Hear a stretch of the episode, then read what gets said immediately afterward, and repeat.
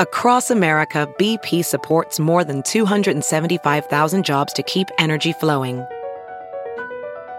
Jobs like updating turbines at one of our Indiana wind farms and producing more oil and gas with fewer operational emissions in the Gulf of Mexico.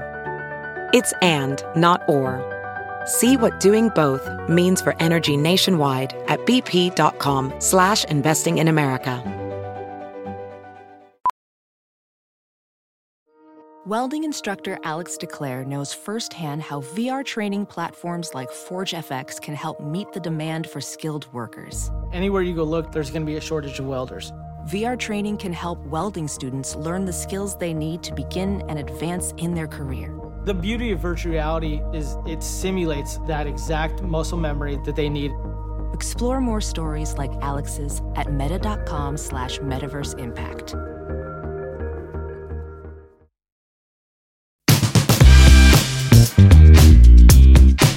Yes, I dim the lights. I say, babe, let's watch Roger Rabbit. And they go, what are you talking about, you psychopath? And then they leave, and then I watch it alone. That's how it goes. Is that how it goes? yes. Are we going to be okay with that? Yeah. Are we going to get through it? Absolutely, dude.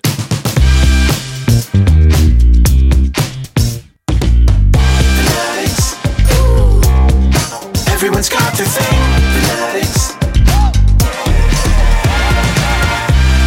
If you like the 80s, well, you're in luck. Welcome back to the Fanatics Podcast. I am one of your hosts, David Magidoff, and with me is my most wonderful co host, someone else who also, I think, enjoyed the 80s as well, Miss Clare Kramer. Hi, Clare. Hi, David.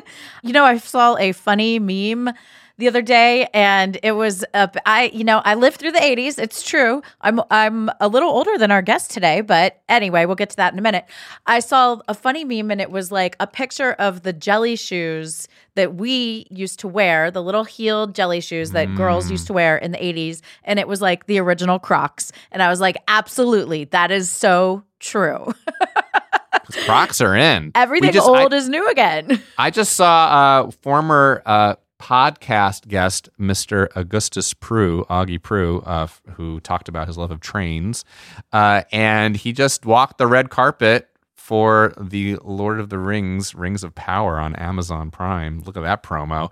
And uh, he had on just a nice pair of Crocs, rocking it out, rocking the Crocs you know what? on the carpet. my my kids boys and girls they love they're very into crocs so much that i got suckered into going to the crocs outlet in camarillo because they had a buy two get two free sale going on and Oh, you gotta do that. with four kids that makes a lot of sense for me Oh, you know yeah, so no, you it was like a no-brainer anyway yes we we're talking about the 80s today but we're specifically talking about The 1988 film Who Framed Roger Rabbit. yes And our guest today is none other than who, Clare Kramer? Our guest is Jacob Hopkins, who is currently starring as Fushi in the anime series To Your Eternity. He was, yeah, he's done a ton of anime, but his breakout role was Alexander Drew in True Blood, and he was also in The Goldbergs. So, yes, he's coming on to talk today about his fanaticism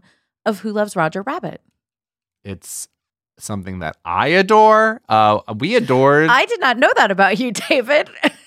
when he mentioned when he mentioned that. I I lit up because I was like, I would love to talk about this, and we did, and and I hope it shows because I was very excited because I didn't realize how much I loved that movie until he mentioned how much he loved it, and then it just became And that's real. the, the you did a Clare today. You kind of I like Clare. you did a mirror of the guest, which is usually me.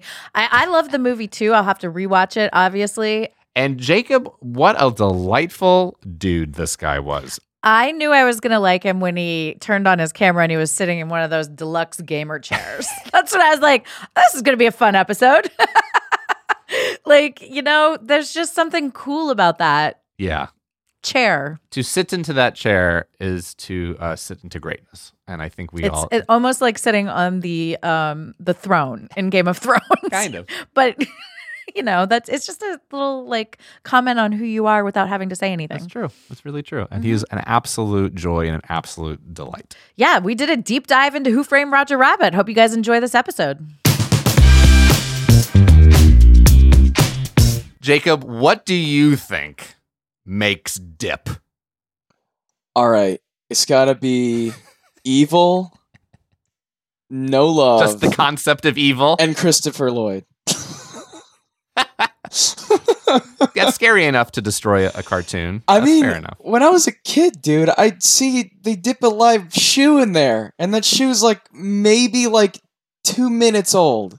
it like just got on. It just got on camera. It was horrifying. We're talking about Who Framed Roger Right. Rabbit, by the way, not our nightmares and schizophrenic dreams. Yeah, you know what, Jacob? Thank you for that because I'm sitting here like I know the topic and I'm already confused. So, so for the listeners who aren't so dialed in uh, with the lingo of Roger Rabbit, give us an Yes. overview of what we're going to be talking about on Fanatics today. Who? What is Roger Rabbit? Who is Roger Who Rabbit? Framed Roger Rabbit was originally a book, and then it became a movie, and it's about the a world where cartoons are real, but they're not like you know going about their everyday lives. Like it, it's like the cartoons that we watch are actually filmed on camera because the tunes are real. It's their job. They're actors. And uh, Roger Rabbit is framed for murder. Roger Rabbit is a very famous, popular tune. And uh, Eddie Valiant is a guy played by Bob Hoskins who sort of takes his case. He takes like all these tune cases and like he tries to prove his innocence. And it's an amazing movie. If you disagree, please stop breathing my air. But yeah, that's that's Roger Rabbit, and and we'll we'll we'll, we'll get into that. We'll we'll talk a little. bit about that. 1989, Robert Zemeckis film, Who Framed Roger Rabbit, one of my favorites growing up as well. This topic is so great, Jacob. Uh, I did not know that it was a, but the thing is, you really love it. I'm already sensing it. Like you're you're saying things quickly in a way that I'm like, this is this is sexy, and I think I like it, and I'm realizing you love it. So this is gonna be a very I fun do love it. I I had I didn't know it was a book. It, it was a book. It- that's right. It came. I don't. Was I it a can't full remember exactly novel? when Was it a short out. story? It What was a short story. It was a short story, and it, it, it's a lengthy read. It's not like a very very short story, but yeah, it was a book, and the book was much darker and more violent than the actual movie. And they kind of had to like tone Oh. it down because they wanted to. They they wanted to. They wanted to like sort of incorporate it with the Disney World, which they did in Disneyland, I believe. They don't have this in World, but in Land they have Toontown. Toontown. Yeah, that's where that Still that's the thing in the movies. Yes, that's right. They're remodeling. I went on the Who Framed Roger Rabbit ride earlier this year in Disneyland because my Uh-huh. adult friend in his 30s said, This is really the one good ride in Toontown. And I said, Let's just go. I haven't been in a long time. And I, feel like ro- I rode that ride. It is not a great ride, Jacob. It's a great No, movie, you don't like it. Oh I'm no. sorry. No. It I love good for ch- small people, but I am not a small person. I just love when Roger Rabbit like holds out the hole and he goes, "I'll save you," and like he does the illusion. Man, you don't like that? You don't like the mirrors, the the playing tricks on your mind? I would like it if it really worked if I was uh, uh, as someone who's above the age of nine. But All right, Jacob, that's fair. there is no judgment here, except maybe there is. Clare has a question. so confused by this, but I, I love it. Okay, so Jacob, you're young. You're young. You're, you know, 20, 21, somewhere I'm around like there. eight. Yeah, yeah. You're like eight. You're not eight. Yeah. Uh, you were fooled by the What's illusion, though. So David's considering you younger than than himself. Uh, He's youthful. he's youthful.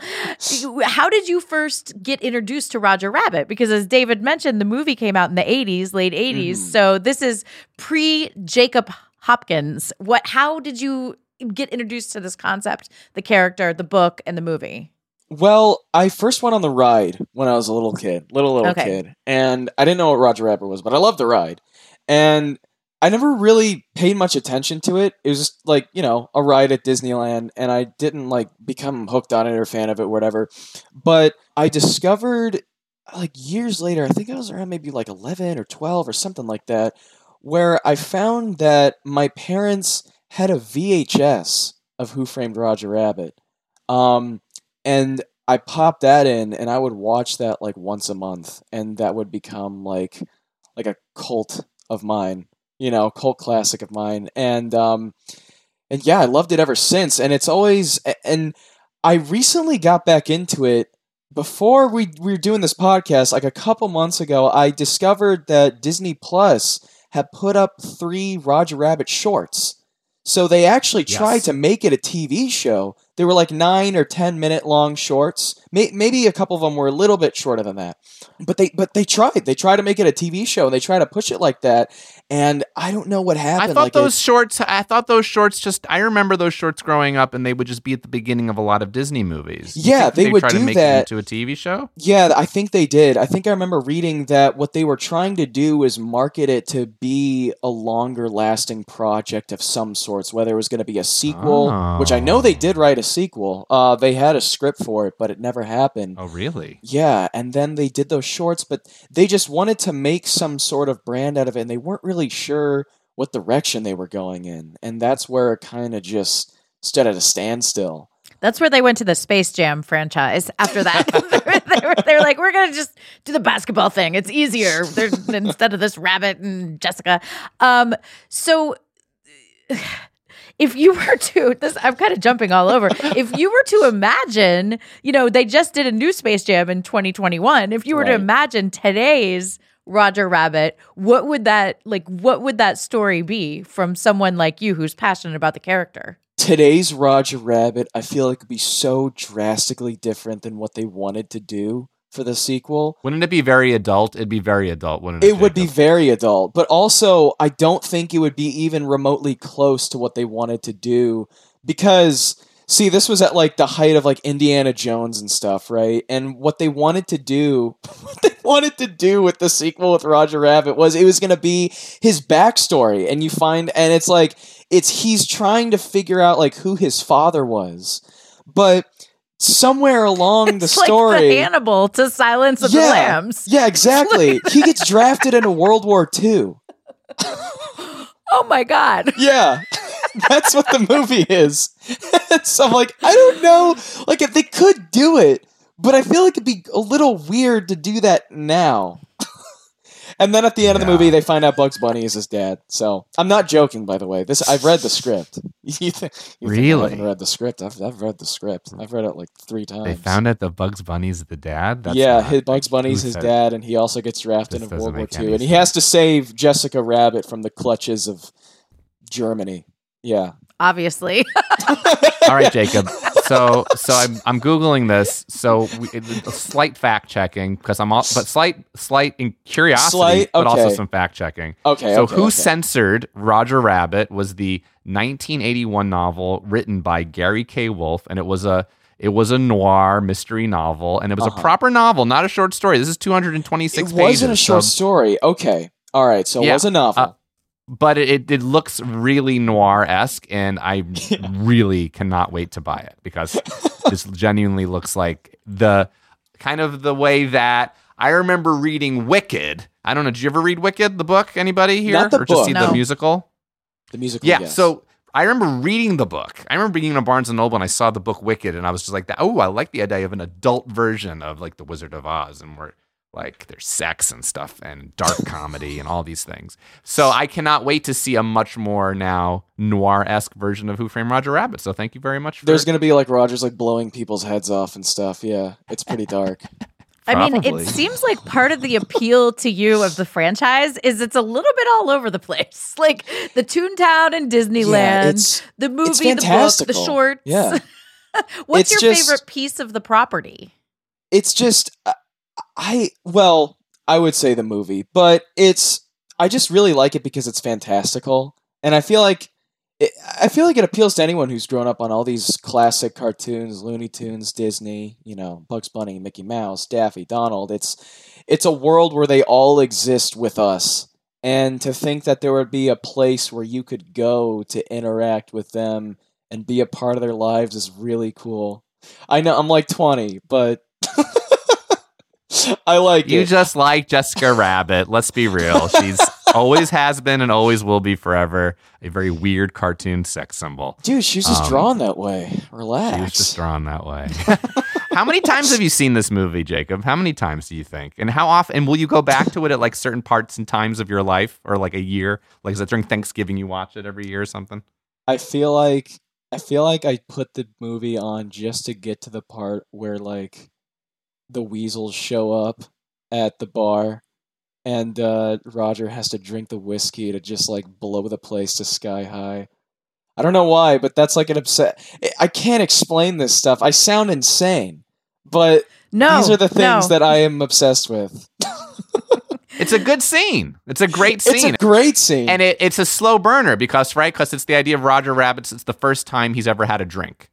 yes, right. And, And so the idea is we're all excited to see like what the heck happens when this crazy rabbit gets a drink and he just goes all over the place. And it You know really is like when a you really asked funny. me what dip was made of earlier, there are theories, uh, David, that there's alcohol in them, and that's why the tunes don't like alcohol. So there you go. Wait, this is like an where- urban legend. This no, is no, no, urban no. legend. He's talking about some chat room or something. So- where, do, where did these theories come from, Jacob? That's what an urban legend YouTube, is, David. Wikipedia. No, listen. That so they have. There's this theory where like the reason why Roger can't stand alcohol is just because it doesn't it doesn't mesh well with tunes, and people were saying like, oh well, back when cel shading was a thing, you know, rubbing alcohol was used to sort of like scratch out mistakes in animation, and that's why they Oh. don't like actual like gin, whiskey, beer alcohol, but also that's what's in dip. So I don't know. It's it's pretty sound to me, but uh, that's That a little sound. tidbit. Yeah. Wait, like what that. is dip? So explain this to me. Okay, so explain, dip. yes, explain to Yes, Clare all what the heck we're talking about. So Clare, dip, right, is this concoction that Doc Brown makes. Um, and he's the bad guy in this movie, by the way. And he hmm base i- it's this liquid that kills tunes. You can't kill a tune; they're immortal, but this can Okay. kill them. And so that's his way of sort of driving out all the tunes in Toontown because what he wants to do is build a freeway through it. he wants. I This know. is literally the invention like of the 110 freeway, also. Clare. That's is Yeah, like the no, plot Dr. of this film. Seuss's like yeah, no one else has heard of a freeway. He's like, I'm going to build a freeway, and, and Bob Hoskins like, He has what? to drive it through Toontown. It's Yeah, he has to basically drive it through origin of the Los Angeles 110 freeway. So Clare. he that is the creates plot of Proof Frame. So he creates a dip that is that kills tunes, right. and uh, this what is aren't part you of the getting storyline. Got it.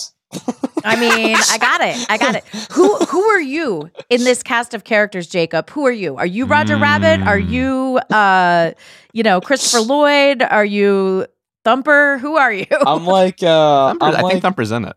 I, you, you know, he actually is. I'm, uh, I think I'm the octopus bartender in that one scene where it's like they're doing like the crane shot of where Jessica performs, and it's just an octopus just like flipping glasses around. And he looks like he's gonna pass out.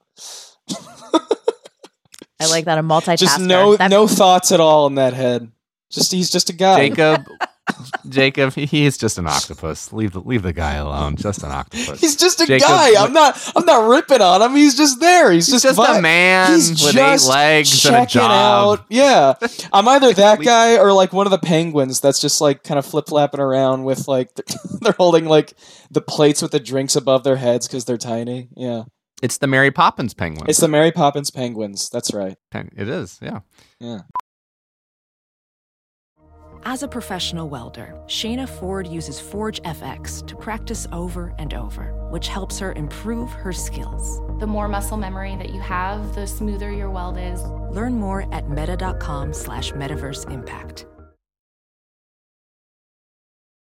It's all a lighthearted nightmare on our podcast, Morbid. We're your hosts. I'm Alaina Urquhart. And I'm Ash Kelly. And our show is part true crime, part spooky, and part comedy. The stories we cover are well researched He claimed and confessed to officially killing up to 28 people. with a touch of humor, I'd just like Sure. to go ahead and say that if there's no band called Malevolent Deity, That is pretty great. a dash of sarcasm, and just garnished a bit with a little bit of cursing. This motherfucker lied. Like a liar. Like a liar. And if you're a weirdo like us and love to cozy up to a creepy tale of the paranormal, Or you love to hop in the Wayback Machine and dissect the details of some of history's most notorious crimes. you should tune in to our podcast, Morbid. Follow Morbid on the Wondery app or wherever you get your podcasts. You can listen to episodes early and ad free by joining Wondery Plus in the Wondery app or on Apple Podcasts.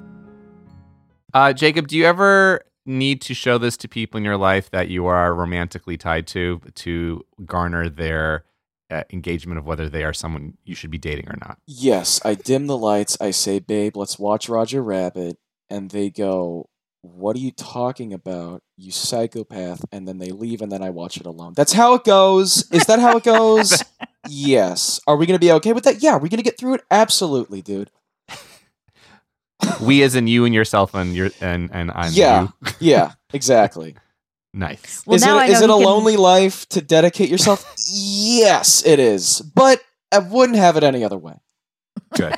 I Good. could see you two having a watch party. Like this is Yes. this is what I think is going to happen next time that VHS tape goes Just in. put it on. How do you stream on this thing? There's a beautiful brown couch right behind Jacob as we're recording, and I see me and him next to each other on that brown couch, Yes. each with a can of Mountain Dew, and we are clicking Dunkaroos, and Sunny D, going to and celery sticks, and we're gonna have a Well, great time. Well, David, who are you in the film? You obviously also are, you know, uh, well versed in Roger Rabbit. Who are which character are you? I think I think Eddie I am Roger probably because I think he's you know he he's feeling sensitive and framed and guilty and I feel like that's a lot of just my where I am in life all the time. But the Um, difference is that you actually did those things, and it's Yeah. time you stop Jake- dodging them. I feel like Jacob, you need to- I thought what stays on what happens on DMs stay on DMs.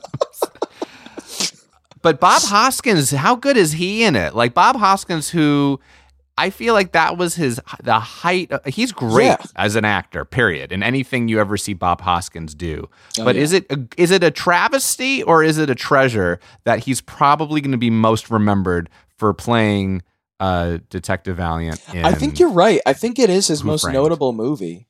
yes. But I think it's a treasure because it was such a groundbreak. It, first of all, it's just a great movie overall. It's got a really good story. Uh, Bob Hoskins' character, Eddie Valiant, is a really good character. Um, his backstory pretty much is that his brother was killed by a tune, and that's why he Mm. never. That's why he became an alcoholic, dropped all these tune cases, and the way they play that, and the beautiful like the, the the soundtrack that supports it, all the music. It's just every moment where it like spends time on his backstory is so heart wrenching and tragic and beautiful, and he plays that really really well. Even Yeah. when he's like in the movie theater and he's telling Roger about like what happened, why he dropped all those tune cases, it's it's incredible. And it's just a legendary movie. Broke so many grounds. It, it was the first movie that really did what it did. No movie had ever. I mean, Mary Poppins tried to do it, but they they kind of failed. Like they didn't really create the illusion of animation and live action blending well together. No, it was all in Mary Poppins. It was all like the mystique of you could, you know, was it in their mind? Was it part of the story? And this was actually a reality, an alternate reality. Right, and they nailed it. Like if you watch Mary Poppins and it shows like they're talking to all the cartoons, they're not even like meeting their eyes and stuff. Like they didn't really know what they were doing. But Roger Rabbit nailed it. It they the the cel shading, the practical effects, it it works so well. Jacob, are you bagging on a 1964 film that was just trying? That was Listen, I like to talk about how the 1984 thing was better than the 1950s thing. I really 1988. This I'm sorry, We're almost in the 90s. This That's was true. we- and that movie this bombed. is this is almost 30 years later. Technology got slightly better, and Robert Zemeckis was born, who became Mr. Technology Film Experience Man. That's right. Uh, director extraordinaire. And um, have you ever seen Cool Cool World? That's the Brad Pitt one, right? Cool World. Anybody with me on Uh, this? Hold on. Wait, hold This on. I'm, was the, I'm like, googling it. I'm googling it. This was yeah, Cool 1992. So this was like four years later. Oh Cool yeah. World. And it was like kind of dirty. And I it was remember like this. adult Who Framed Roger Rabbit because it was Brad Pitt was the only like live action guy in this very animated world. Um, well, he wasn't the but only they're one, all but he like was one smoking hot, and yeah, I do remember. Yeah, and this. he has like this relationship with this very busty Kim Basinger style cartoon, and I do that's where I think people felt a little uncomfortable because that was a bomb. Speaking of animated live action combos, Oh yeah, man. Yeah, Um, you know, it's interesting that you bring that up because why do you think this combination worked at the time with Roger Rabbit, with these other characters, and with the, you know, mixing the the animation and live action? What what made it like resonate with people, and what has made it a classic? Good well, question. I think it just, uh, in my opinion, it all roots in just the likability of Roger Rabbit in general. He's a very likable, you know, he's a lovable goof, but Yeah, they made it right. they made it work because you know his character, the writing, but also I've I've watched like of course I've watched I've watched like a ton of like behind the scenes stuff of how they did it, and they really did a good job with blocking and props the way they would sort of wire real life objects around and then animate around that so the characters are like moving around those objects and stuff they really paid attention to detail like like very very meticulously. And even in scenes with like for example like if there's like a fan you know going and um it's making the light uh, shade in and shade out they animate the characters where where their lighting matches with their surroundings. They really make them fit into the environment.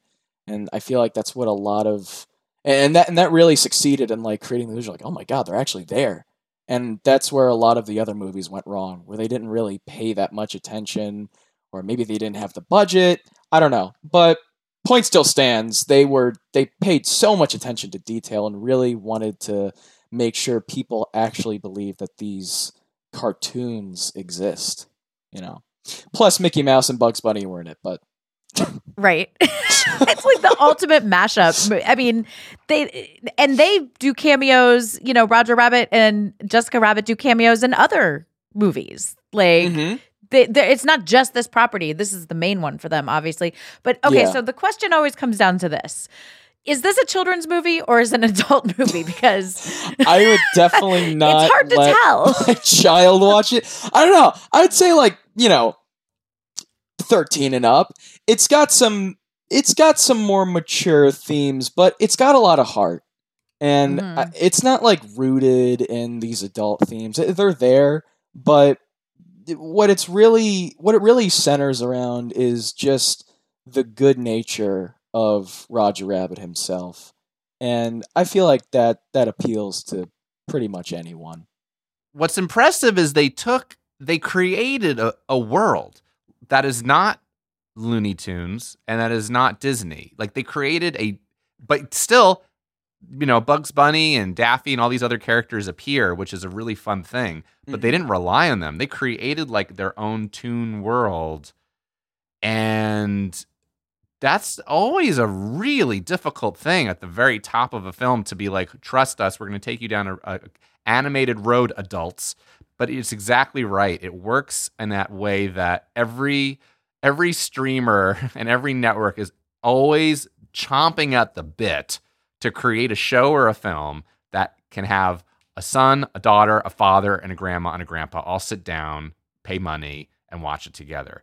And Mhm. Who Framed maybe isn't for the four and five year olds, but in the way that many Pixar movies are, they were able to get a lot of people to sit down for that film together as a family and all appreciate it and all like it. And well, because it focuses on those family values, and I feel like that's what a lot of um, animated stuff and TV shows and movies. I feel like they, a lot of newer stuff that's been coming out. I feel like they miss that because that's that that's the ultimate thing that anyone can relate to. Um, you know, Eddie Valiant and his family, and the tragedy behind that. You know, we've all lost someone, um, and I feel like we can all sort of sit down and empathize with that and realize this is real. You know, I'm I'm not watching something fake. Like it's not a ch- cheap, you know, cash grab. It's it really hits home. It really like really tugs at your heartstrings and it's so beautiful, man. It's just great.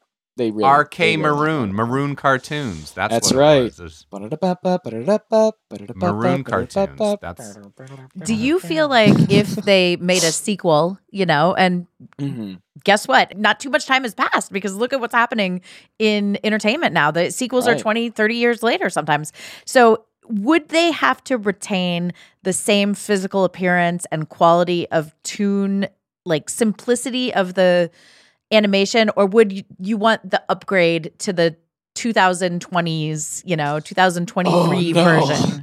No, right? I would not want part that. of the charm is the is the fact that the tunes have a very distinct look to them, right? Yes, exactly. I feel like I mean, and at least Roger Like- Rabbit's wearing pants, which is good.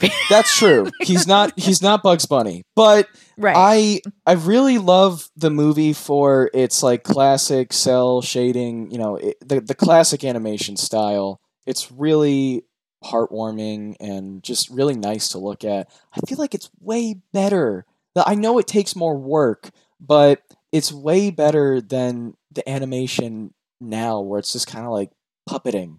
And like the Chip and Dale movie that came out, they tr- they like they try to do that Roger Rabbit thing where I kind of liked it. the Mm. the animation Claire's I feel like it it it worked sort of, but they they failed to really make them fit into the environment. Like Ugh, that that kind of like meticulous detail that I was talking about of Roger Rabbit, they sort of like stuck out to me. And I was this like, is I the one with wish- the, on the cruise ship, right? The it's the- wi- it's like the newer it's the newest Chip and Yeah. Dale brand new one with John the Mulaney and one, yeah, Andy John Samberg. Jacob, are you and I going to be sitting at opposite opposite ends of this brown couch now? I just wish this? they went to the, with the classic, you know, like animation style. That's, All right, that's I'm going to throw I some things missed. at you guys. This is some fun talking points. All right, Harrison Ford was Spielberg's original choice to play Eddie Valiant, but his price was too high. Chevy Chase was the second choice, but he wasn't interested. Bill Murray was also considered for the role, but apparently, due to Ah. his idiosyncratic and interesting methods of receiving offers for roles, aka, I believe Clare and I both know this, he does not have an agent. He just sort of takes the roles himself. Uh, he does. He phone call right to him. He missed out on it. Eddie Murphy Hmm. reportedly turned down the roles. He misunderstood the concept of cartoon characters and humans being coexisting. And then apparently Robin Williams, Robert Redford, Jack Nicholson, Sylvester Stallone, Ed Harris, Charles Grodin, and Don Lane were also considered for the role, but ultimately went to Bob Hoskins because Spielberg thought his acting and uh, I guess I'm just going to assume he was the only one who said yes. He let, did I just mention everybody, every male actor from 1988 and just what I Jack just shared? Nicholson as Eddie Valiant. That's interesting. mm-hmm. But I feel like I feel like they're all too much of the cool guy.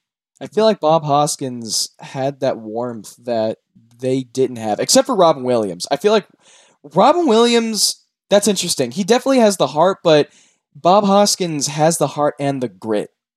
Mm-hmm. And he does have grit. Robin Williams is almost yeah. too much of a cartoon character to, to be the guy who's because the whole point is it's a guy who's Eddie Valiant's this like he's like anti-cartoon, like because his uh, cartoon killed his brother, so he Mhm. he needs to be a little a little gritty. Harrison Ford would have been good. Actually, I'm down. I think Harrison Ford was a good choice. It's a shame Harrison he said no. Ford would have been interesting. That would he definitely has the heart and the grit. Definitely a different. It would feel a lot different though, because he's got he's got a different stature. He's got a different presence. But I still think it would have been interesting. I did not know that. That's cool.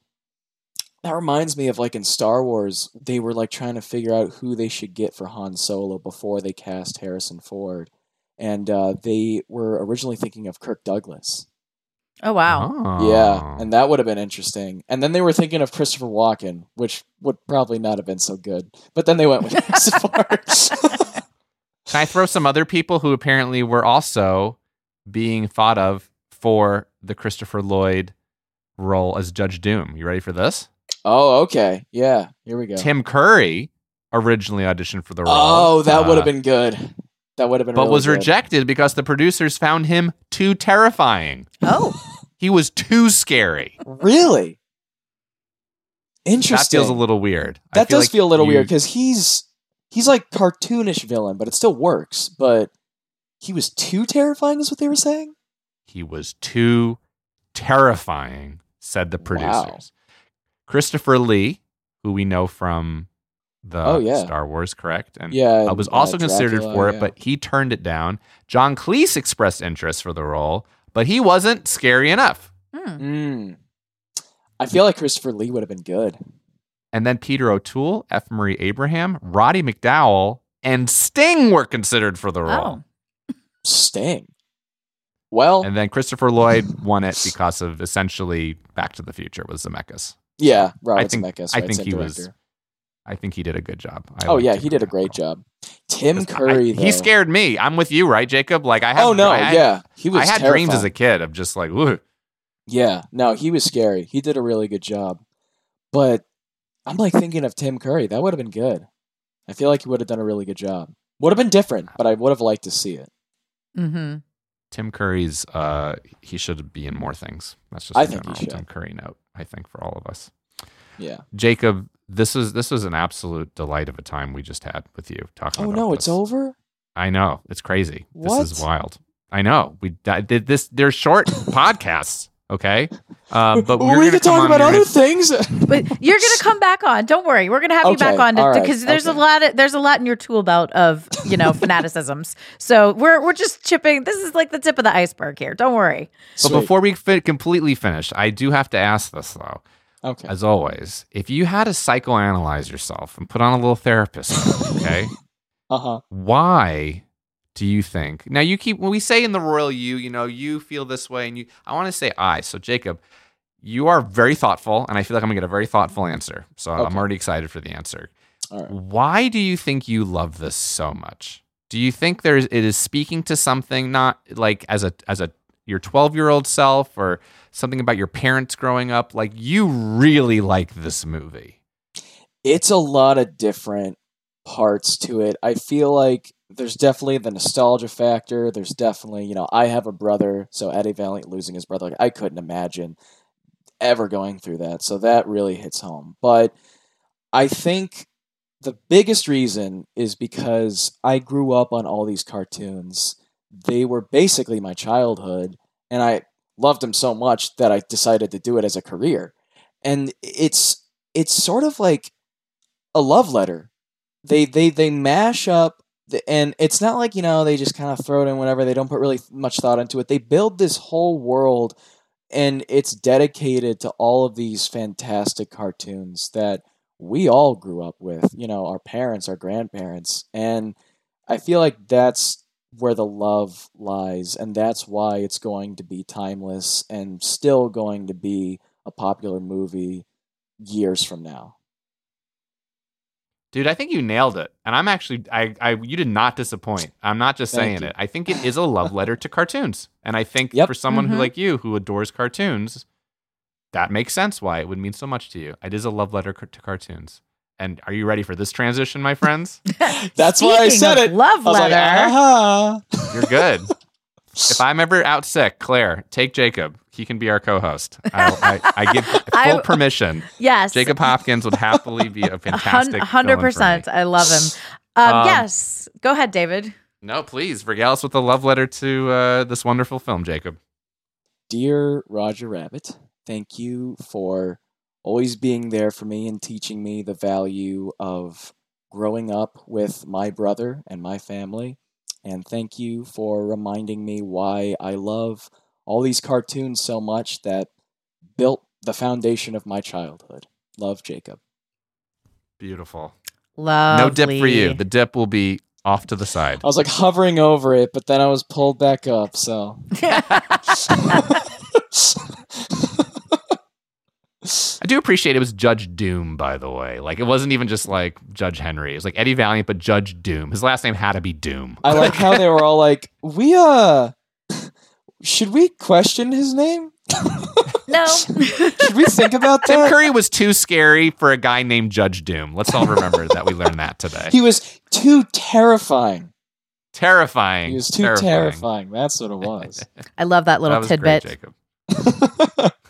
Hey, it's Guy Raz here, the host of How I Built This, a podcast that gives you a front row seat to how some of the biggest products were built and the innovators, entrepreneurs, and idealists behind them. Every week, I speak to someone new. Stories like Justin Woolverton's, a lawyer who just wanted a healthy alternative to ice cream, so he created Halo Top in his Cuisinart. Or Todd Graves, who grew his fried chicken restaurant Raising Cane's into one of the most successful fast food chains in the U.S. All of these great conversations can help you learn how to think big, take risks, and navigate crises in life and work from people who've done all of that and more. Follow How I Built This on the Wondery app or wherever you get your podcasts. You can listen to How I Built This early and ad free right now on Wondery Plus. Hey, you. It's Jason Bateman. Have you listened to Smartless? Smartless is the podcast that I host with my friends who are more like brothers. The super talented and funny Will Arnett and Sean Hayes is JJ well, JJ why are yeah. you why are you whispering? Well, it, there's there's a psst in the in the in the copy. But people are listening, so it's like They are listening. Okay. Yeah. Yeah. In each episode of Smartless, one of us reveals our mystery guest to the other two. What ensues is a genuinely improvised and authentic conversation. Our mystery guests span our mystery. We'll cut this out. Our mystery guests. All right, here we go. We got a lot of big famous people from different walks of life, and if you're Yeah, a Matthew Wondery fan, then you're Emma gonna Stone, just Neil you come and deGrasse listen to it. Yeah. We're on Wondery right now, and you can listen to us. And no matter what you're doing, you're at the gym or you're in the car, just listen Yeah. to the podcast. Sean, tell them where they can find it. Follow Smartless on the Wondery app or wherever you get your podcasts. You can listen to Smartless ad free by joining Wondery Plus in the Wondery app or on Apple Podcasts. Bye. Bye.